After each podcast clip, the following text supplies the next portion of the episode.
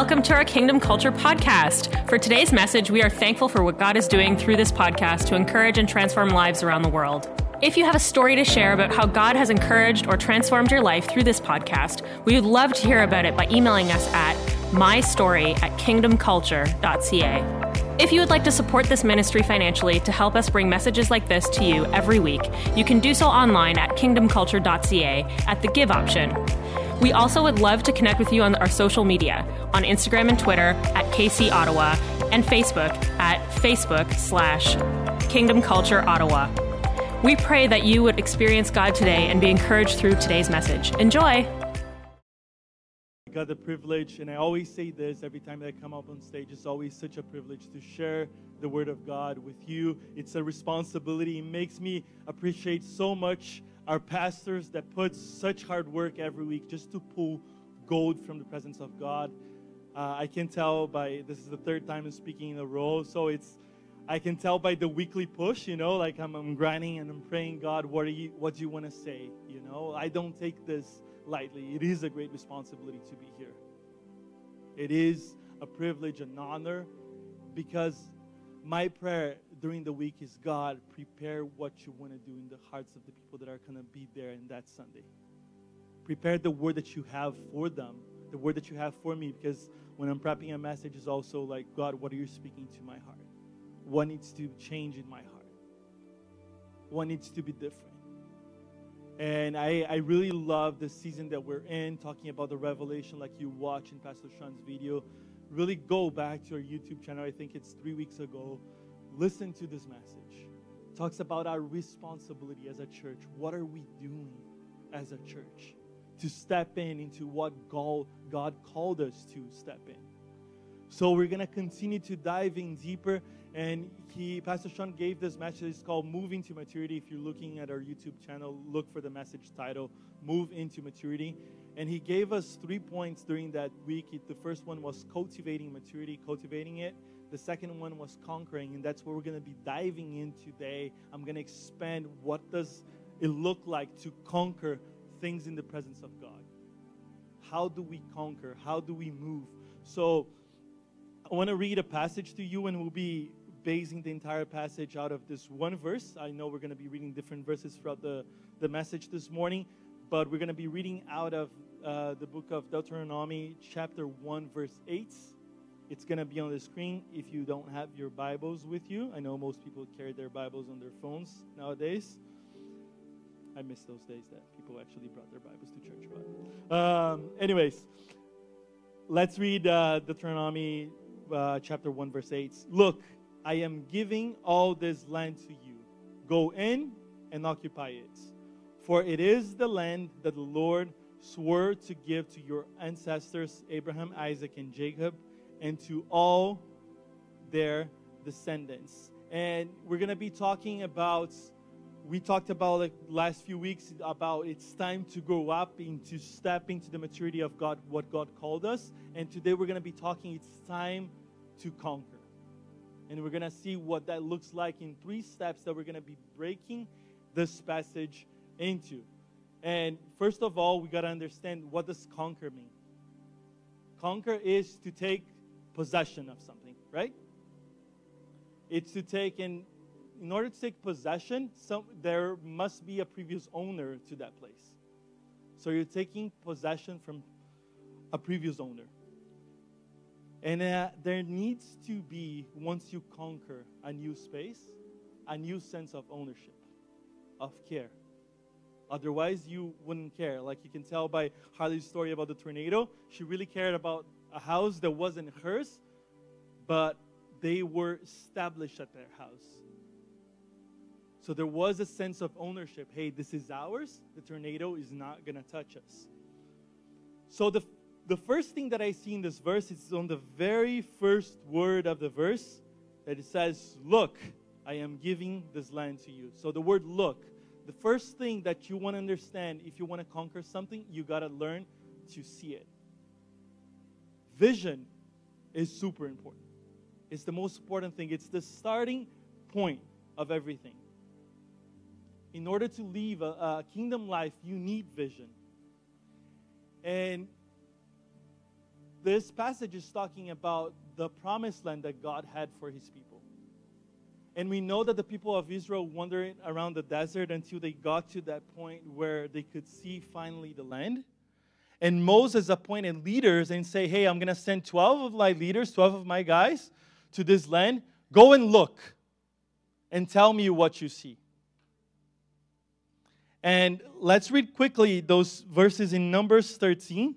It says, This was their report to Moses. Okay, so this chapter, Moses is sending them. He sends the 12. I won't read all the names uh, here this morning, but this was their report to Moses. We entered the land you sent us to explore, and it is indeed a bountiful country, a land flowing with milk and honey. And here's the kind of fruit it produces but the people living there are powerful. And their towns are large and fortified, and we even saw giants there, the descendants of Anak. We're going to jump a few verses, but out of all these reports, someone brought a different report, and his name is Caleb. But Caleb, in verse 30, says, tried to quiet the people as they stood before Moses and said, Let's go at once and take the land we can certainly conquer it. But the other men who had explored the land with him disagreed. We can't go up against them, they are stronger than we are. Man, I'm always challenged by this passage because if you think Moses is sending his best leaders to go check out the land, and Caleb is the one that, after seeing brings a, a, good report. Everybody saw that it was the promised land. Everyone saw that there was a, a land that was prosperous, that was amazing. There were some people, though, that put a but in front of what God had for them. It is great, but there's giants. Have you ever been to a situation where you feel like God deposited a vision in your heart and you start sharing with people that walk with you and they start pointing out, but would you have the provision? Would you have the money? Would you have this and that? You need all the things aligned in order to go and do it. And we get often these voices in our minds that are affecting the way we see things, that are affecting our vision. And I love this statement about uh, from Bill Johnson: complaining is the language of fear and unbelief. So whenever you share a vision with someone, and the first thing that you hear is complaining and unbelief, hey, you might want to try to find your Caleb.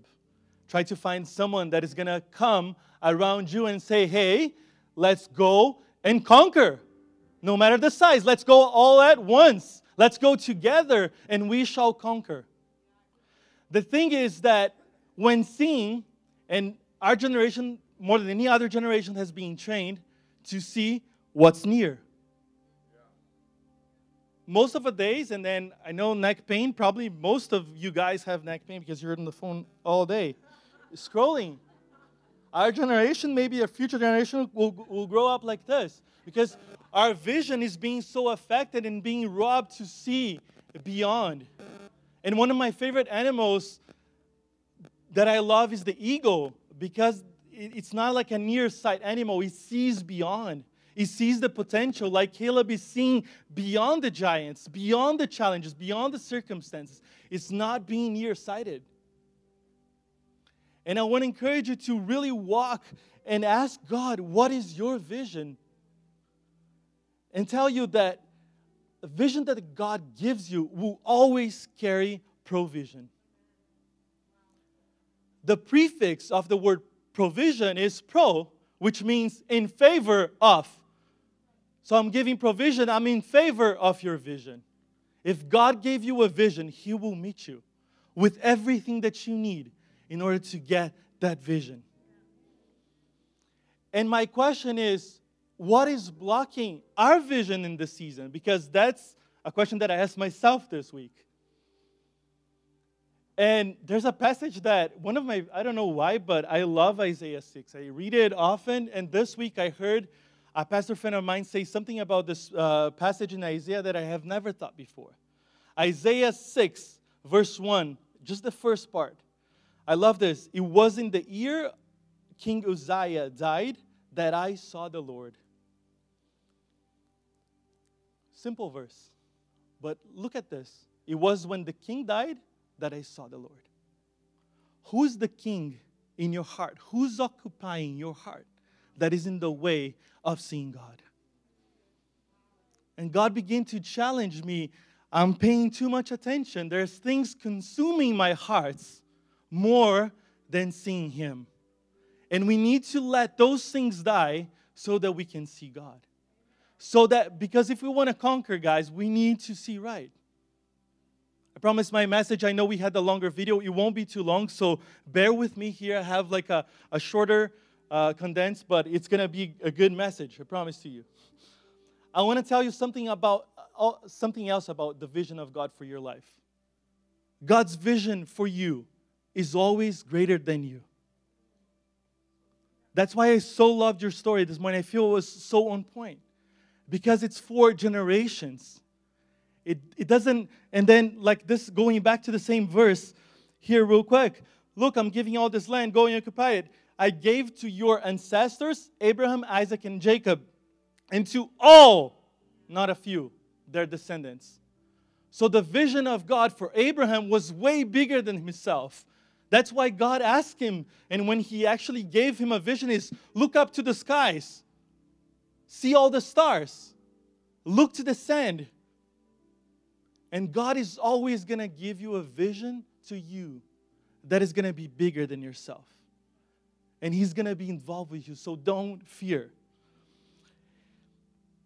And that's the posture that we see here in uh, the heart of Caleb that I love is that he knew the decisions that he was taking, it would affect his future generations. I, I heard this that the name of Caleb's, Caleb came from the tribe of Judah, if I'm not wrong. I can go back and check.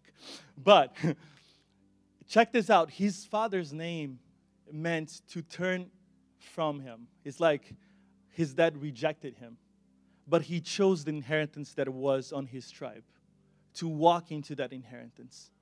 And so maybe you're here and you had a parents that turned on you. You didn't come, you don't find like a background. I want to tell you there's an inheritance for you. Once you became children of God, God has promises over your life. God has a beautiful vision for you. And He wants us to awake, awaken us for that vision. That's why is what Pastor Sean saying, like, what is your responsibility? What's God calling you to do right now? And that reminds me actually of one of my favorite stories. I've been here in Canada for six years. Uh, when we first moved in, I think two, three weeks after I was speaking, we, as we know, and if, if, this is your first time, we're a mobile church. We've been to 14 different venues. This is our 14th venue. This is the venue we've been the longest, and this is the venue in Jesus' name before our promised land, our, our building that is coming in Jesus' name.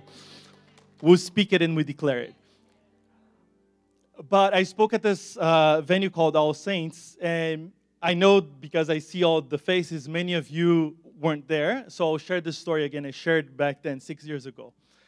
Growing up, I got saved when I was 13. The church that I was a part had a beautiful vision for houses of prayer, establishing houses of prayer around the globe. The first house that they got, it was in Rio de Janeiro, I even spoke with an accent. Rio de Janeiro, okay? Just in Portuguese, no accent needed. Uh, Rio de Janeiro, São, uh, Brazil, where I was born, but I moved to São Paulo. Anyways, then we got a house of prayer in uh, the USA, then after one in Istanbul, then one in Israel, then one in Japan. That was back when I was like from my when I was 13 all the way to 17. But this particular house in Rio de Janeiro, there was something special that as a church, the church was from Sao Paulo, city that is like, it's the distance from here in Toronto. And we used to go there for retreats. Uh, in my youth days, I would go for youth camps in that house of prayer. It was a mention that someone donated to the church. It was on the top of this, uh, this, this beautiful mountain in Rio, but also one of the dangerous places to be in. So, really going into, we would always go with a bus, go together, never going alone. It was like a rough area. But it was beautiful because that house and a hospital were the only ones that had access to the really top of that mountain. So I have a picture of that, that house uh, that we can put on the screen. So this is the house, and this where is where the top uh, of the house were. And we made a little, we put some uh, benches there so we could have moments. And growing up, I had, I can name to you guys numerous encounters, sitting, crying out as we had a sight over Rio, and we can go back to the other image. This is the vision that we had from, uh, of course, this is a picture from the internet, but you could see the entire Rio de Janeiro from uh, Christ the Redeemer all the way across, and you can, you really had like a, the, the best, and this is considered the best 360 view of Rio de Janeiro. Uh, and I remember many encounters that I had there. Like, honestly, like encounters with Holy Spirit, moments of healing, uh, saw many friends encountering Jesus, salvations happening in that place, freedom really like happened to to me, and I used to go at least twice a year for all the way into my college years. And then what happened was I, I turned uh, 17 and I went to Liberty University in the States uh, in Virginia for my university degree. And check this out. As soon as I get to Liberty, and the Lord said, I want you to study the story of your great grandfather. Didn't understand why, but I knew my dad had a lot of data and said he knew a lot of people in my family. I said, Dad, find whatever you can find on great grandfather and send it my way. And then he did. And I started reading a record that when he was young, there was one place that was his favorite place to go growing up in Rio. His family came from the States to Brazil. He, he was born in Brazil, and he, uh, he was a place that he used to love to go and have moments of prayer. Where was that place? Top of mountain of uh, Santa Teresa. And it was in the late 1800s that France gave to Brazil a gift. Uh, no, go back to that, that image. You see, can you see the Christ the Redeemer on the very top there? I know that people, I, I don't like Christ, the, the, the symbol, because the symbol represented the idolatry coming into Brazil.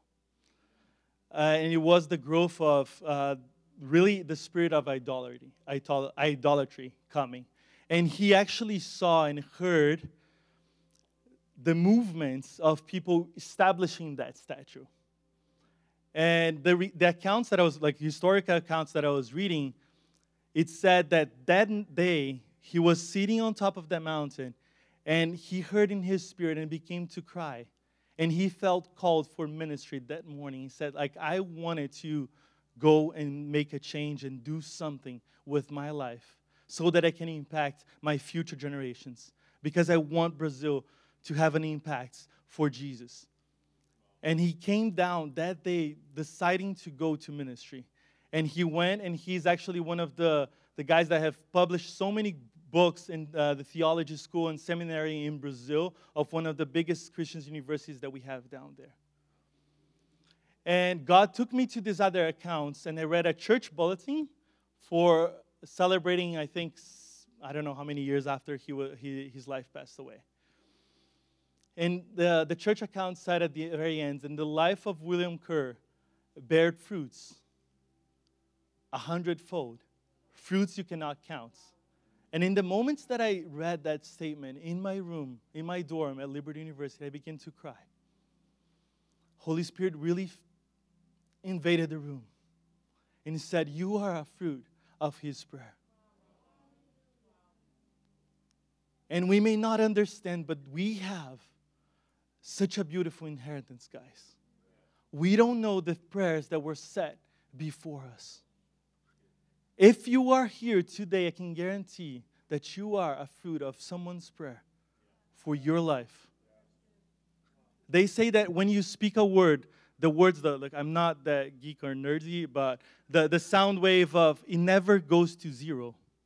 It goes like close, but it never goes to zero. That's why our declarations and our prayers are so important because we're building things. So, the same way that God, Harley modeled and Jean modeled to their kids, and when they saw the tornado, they knew what they need to do. And something else that I didn't tell that Holy Spirit also told me. In the first account, it says that my grandfather's dream was to go back and study in the States. And he never got a chance to. And Holy Spirit told me, You're accomplishing his dream. And I want to encourage you to keep pushing. A vision of God for you is always greater than you. It's for your future generations. That's why we what we do, church. That's why kid culture is so important because we're fighting for the future generation. It's not only for us. That's why our posture here, when we come, when we serve, when we come prepare this place, we're doing for others. Amen? Let's, amen, praise Jesus.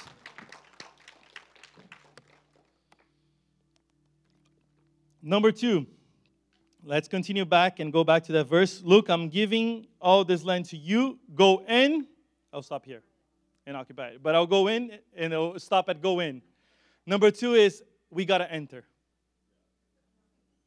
We always, when we see something, we have a decision to make. Do we want to go in or do we want to stay? The report of some of the other leaders is too difficult. It's better we stay here. It's better we stay with the manna. I don't need the instructions of actually going in. And that's something I value so much because that's a decision that we all had to make. Most of us in this room, if you got saved, you entered through the door. But let me encourage you that God has way more for you than just entering. Life with Jesus is just not simply entering. It's an important step. You're establishing, you're putting your, you're putting your feet on the ground. Uh, check this verse in uh, Hebrews 10 19. For the time's sake, I'll only read the first part. And so, dear brothers and sisters, we can boldly enter heaven's most holy place because of the blood of Jesus. How do we enter? With boldness. God is encouraging us to really, in the season, to be bold. I heard this statement that also, I'm writing a lot of things as being processing these messages. Your life expands and shrinks based on how big your courage is. Depending on your courage, you're going to be limiting yourself to walk into God's vision for you. And I want to encourage you you don't have to wait for the perfect atmosphere. You are called to set an atmosphere. Maybe you heard that before. We're not called to be at thermometers and just expose what the temperature is. We're called to be a Google Nest, a thermostat. We set the temperature and everything changes. We are called to set a temperature and not be affected by the temperature. I want to encourage you to be bold in this season. I'm going to jump in into the second part. As you saw, uh, second point was a little short. Uh, number three is occupy it. Look, I'm giving this land to you. Go in and occupy it. Why? Because the point number two and point number three they go together. It doesn't stop. A life that you just say yes to Jesus and be saved, and do stop leaving for the rest of your life and just wait for Jesus to come back, it would be really boring, right? Once you enter, you gotta do something right? You buy a new house, you enter into a new house. What do you do? Clean it. Good job. First, clean it before you occupy it. You pray, you clean it, and you go in and you occupy and begin establishing yourself. We are called to occupy as a church. And I love the book, and we're going to dive into a story here in the book of Revelation. And I think I find it's ironic that it's one of the hardest books to understand, but it's called Revelation. It's right there. It's a, a revelation. But, anyways, the, there are seven churches established in the book of Revelations. And Jesus is instructing and giving instructions to them on how to position themselves to really occupy the place that we, they, they were established. They were established in seven different cities. And let me tell you, your influence at church doesn't stop as you leave the doors of Cineplex. You are called to occupy the city that God put you in. We are all called to occupy Ottawa. So like, let's check it out. A few more verses, five verses, Revelations 2, 12 to 17, I think this is the third letter uh, to the churches and the church in Pergamum. Write this letter to the angel of the, uh, the church in Pergamum. This is the message from one with a sharp two edged sword. I know that you live in the city where Satan has his throne, yet you remain loyal to me. You refuse to deny me, uh, even when Antipas, my faithful witness, um, was married among you there in Satan's city. Man, it's a strong statement to say you're planting a church in Satan's city. Um, but I have a few complaints against you. You tolerated some of you whose teaching is like of Balaam and who showed Balak how to trip up the people of Israel. He taught them uh, to, to sin by eating good food offered to idols and by committing sexual sin. In a similar way, you have some Nicolaitans uh, among you who have followed the same teaching. Repent of your sin, or I will come to you suddenly and fight against those with the sword of my mouth. Anyone who has ears must listen to the Spirit and understand what he's saying. And to the churches. To everyone who is victorious, I will give them some of the manna that has been hidden away in heaven, and I will give to each one a white stone, and on the stone will be engraved a new name that no one understands except the one who receives it. When God does something in your life, the following step is always to occupy. Don't be just content. Oh, man, I had an amazing encounter at church this morning. Monday comes around, you're turning into a completely different person. We all have that challenge, guys. You're going to face the stresses of work, your, your real life comes at you, and you're going to have a challenge. If God did something in you, if you felt lighter, maybe it was like something that, that was inside of you here that you're carrying heavy inside, and you came and you felt lighter, you gotta be able to occupy. We talked about a few last weeks. Cultivate, prepare the soil, plant good seeds, cultivate with God's word. Because or, or not, what will happen? Um, Matthew 12, 45, 43 to 45 says, When an evil spirit leaves a person and he goes into the desert, seeking rest but finding none, then it says, I will return to the person where I came from. So it returns and finds its former home empty, swept, all clean and in order. Then the evil spirit finds seven other spirits more evil than that, and they enter the person and leave there. And so the person is worse than before.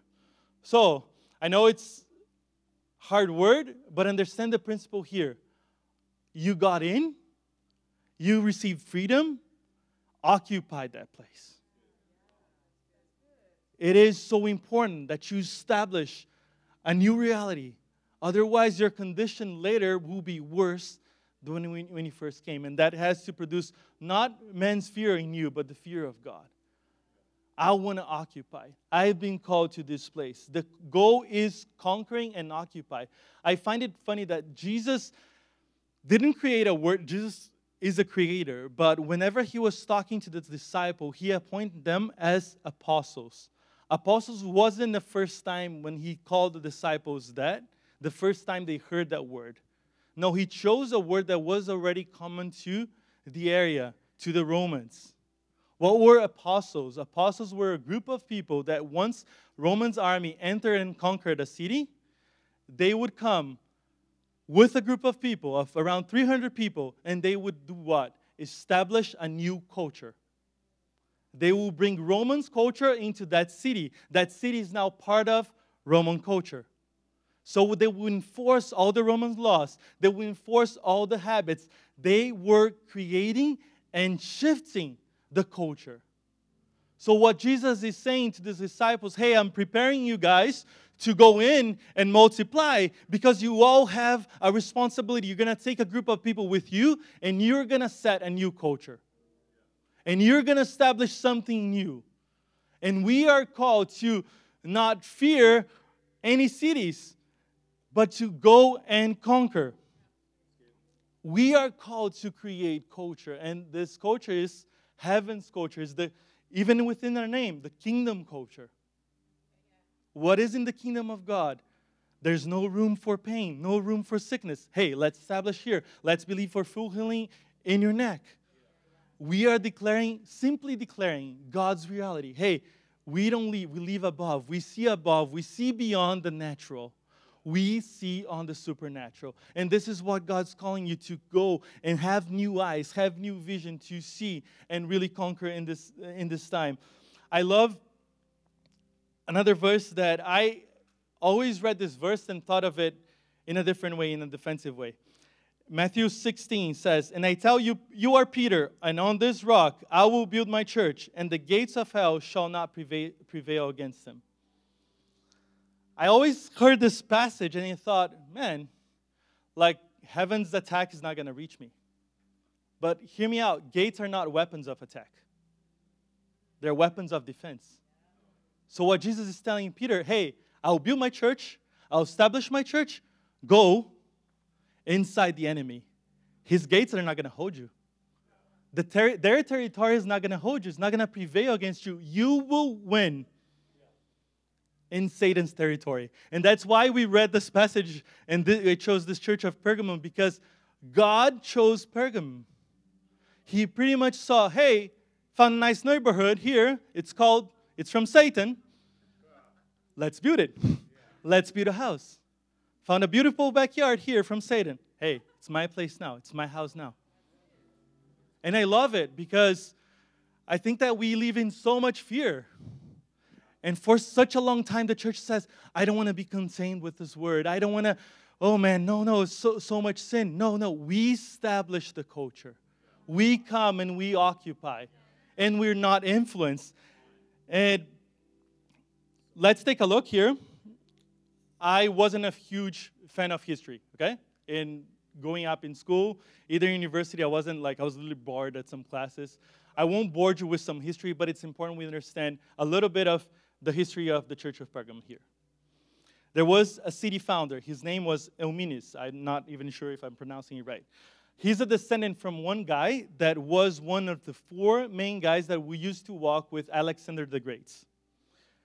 He wanted Pergamon, when he founded Pergamon, to be the center of culture in the world. He said, hey, we're going to influence the world with our culture.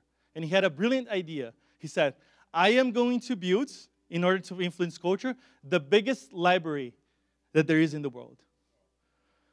But he didn't think of all the things and became in not so good terms with Egypt, who were the main suppliers of paper called papyrus that came from the river. Okay, I won't go into too many details to, to bore you. He said, Shoot, we don't have our supplier. I worked with China so many years, so it's tough when you don't have a supplier for a product that you need. So he had to find a solution. He said, What if I kill some animals, take off their skins, and we're going to write on their skins? That's what parchment, the parchment paper, came from, comes from Pergamum. It was his solution to find, and he established the second biggest lib- library in the world. Also, Pergamum had the largest medical school at that time. At the time, the medical field was filled with mysticism. Not only like the, they had their doctor procedures like with their studies, but they also filled uh, mysticism. And the symbol for medicine that they established was a serpent. And they so influenced that until today, if you look at the symbol of the medical field, is what a serpent. So they influenced that so much. So God, knowing all this, decided, I'm going to plant a church there. And there are three reasons why there is an altar for that they call Satan's home there. There was an altar for Zeus. There was a center of worship to the snake, to the serpents for cure. And Pergamum was the first place to raise a temple to worship a man and not a God. And God knew what he was doing, and he highlights when he tells the story here. And I know we're getting tight on time, so I'll speed up a little bit. But he celebrates Antipas that says, You refuse to deny me. And like he talks about the church, you refused to deny me even when Antipas was dead and was killed. And I love that. Antipas was a martyr. He died through the people of Pergamon. They put him in a uh, a bronze um, sheep and set the thing on fire. and burned him alive. But the people still continued to push. But there was a problem with that city, and we're going to address this really quick here. But I have a few complaints against you. You tolerate some among you whose teaching is like Balaam, who showed Balak how to trip up people of Israel. And then he talks about the Nicolaitans as well. These two uh, highlights these two things tolerating some things. If the devil cannot attack you, he finds closed doors, he will try to sneaking something, some lies in your midst. I won't get the whole time to go in, and maybe we can dive in deeper into another time. But uh, Balak and Balaam, if you if you go back to the history, they just really represents. Uh, sorry, Barak. He hired Balaam to curse Israel. But every time he tried to curse, what happened? Blessing would come out of his mouth. And this is what I, like God is saying, establishing the church. Don't fear your city. Even if they curse, I'll, I'll flip the words. Blessing is going to come. Blessing is going to come your way. But they said, be careful because they're going to try. So they tried, they, they tried to speak in, didn't work. So they tried a different tactic. We'll put some women around with some food you're not supposed to eat, and they got in and we got to protect ourselves. You are just as responsible as I am to protect and guard what God has for our lives. And the other, uh, Nicolaitan, Nicolaitan, say, I don't even know how to say that in English. It is too hard for me. But he had a theory, this guy. He said that my body is separate from my spirit, so what I do doesn't affect one, what I do in one doesn't affect the other. And this is a problem of today that we are experiencing. A lot of people are coming up with crazy theories that he was abusing grace. And people are distorting the truth. And we got to stand for the truth. If we want to win in Satan's territory, we got to stand for what is truth. And guard yourself and protect yourself in that regard. And to the winner. Anyone who has ears must be listening to the Spirit. To the one who is victorious, I will give some of the manna that has been hidden away in heaven and also a white stone. What are those these two things? Hidden manna. Manna represented provision. But the provision would go bad after one day and you needed something new. But the secret manna, the manna that was in the presence of God, never grew bad. God is saying, hey, trust me, occupy, continue to stay strong, and I'll provide for you supernaturally the hidden manna. Provision is always going to be in your house. You want to walk in vision, provision is always going to be with you. And the second item is the white stone that has two meanings. Harley's going to like the first one if she didn't know yet.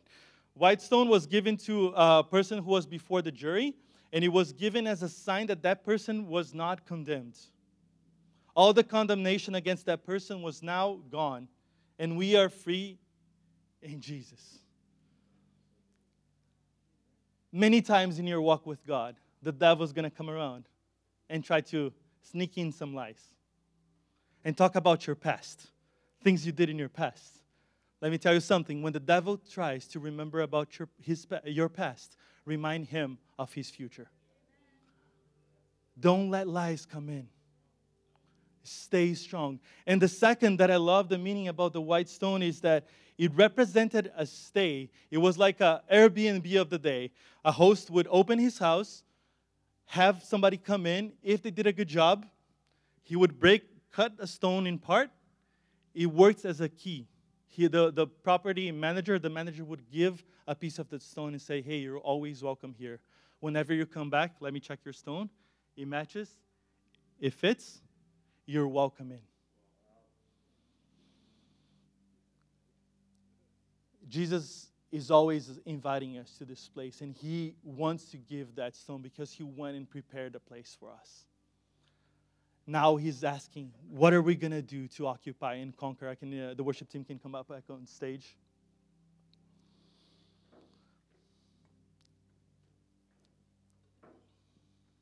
I want to really encourage you that to occupy yourself, just speaking on the practical here Occupy yourself with worship. We became, we become who we worship. We become just like the things that we worship.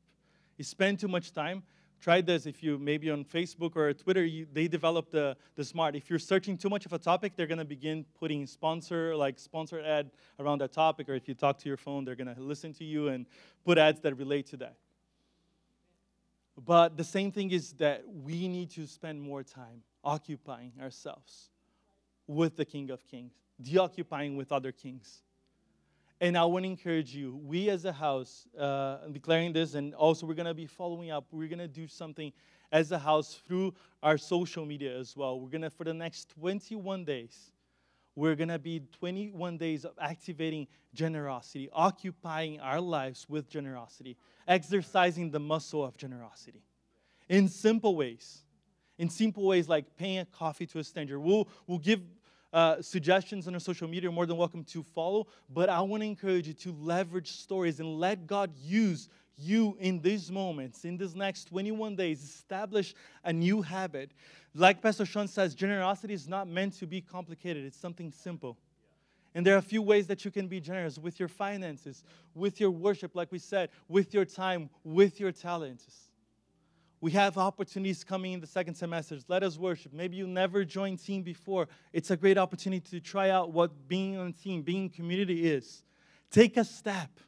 Even today, you've been coming to this house and you never tried team, or you're being a team, you want to try a different team. Take an action today. My practical action to you today is get involved with God, what God's doing. My pastor in Brazil would always say this to me always pray one prayer Jesus, what are you doing? Let me be part of it. I want to be part of it. I want to be part of what you're doing in this season. I want to be part of what you're doing. So we're going to stand as a church. I want you to close your eyes here for a second.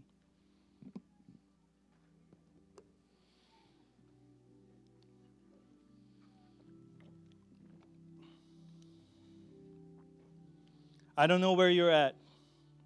Maybe you're just hurrying hearing the God's word for the very first time and you're hearing, look, go in and occupy. Maybe you've been on a stage where you've seen, but you felt like your, your sight has not seen right. I want to encourage you to position yourself in a season like this. Position yourself with truth. So with all eyes closed, I want to give an invite for those that never said yes to Jesus, that never entered this reality maybe even hard for you to understand my message today because you never experienced this. I want to say there's an invitation for you to experience that and to enter and to check out and to live a life full of His presence that will change you, do transform you.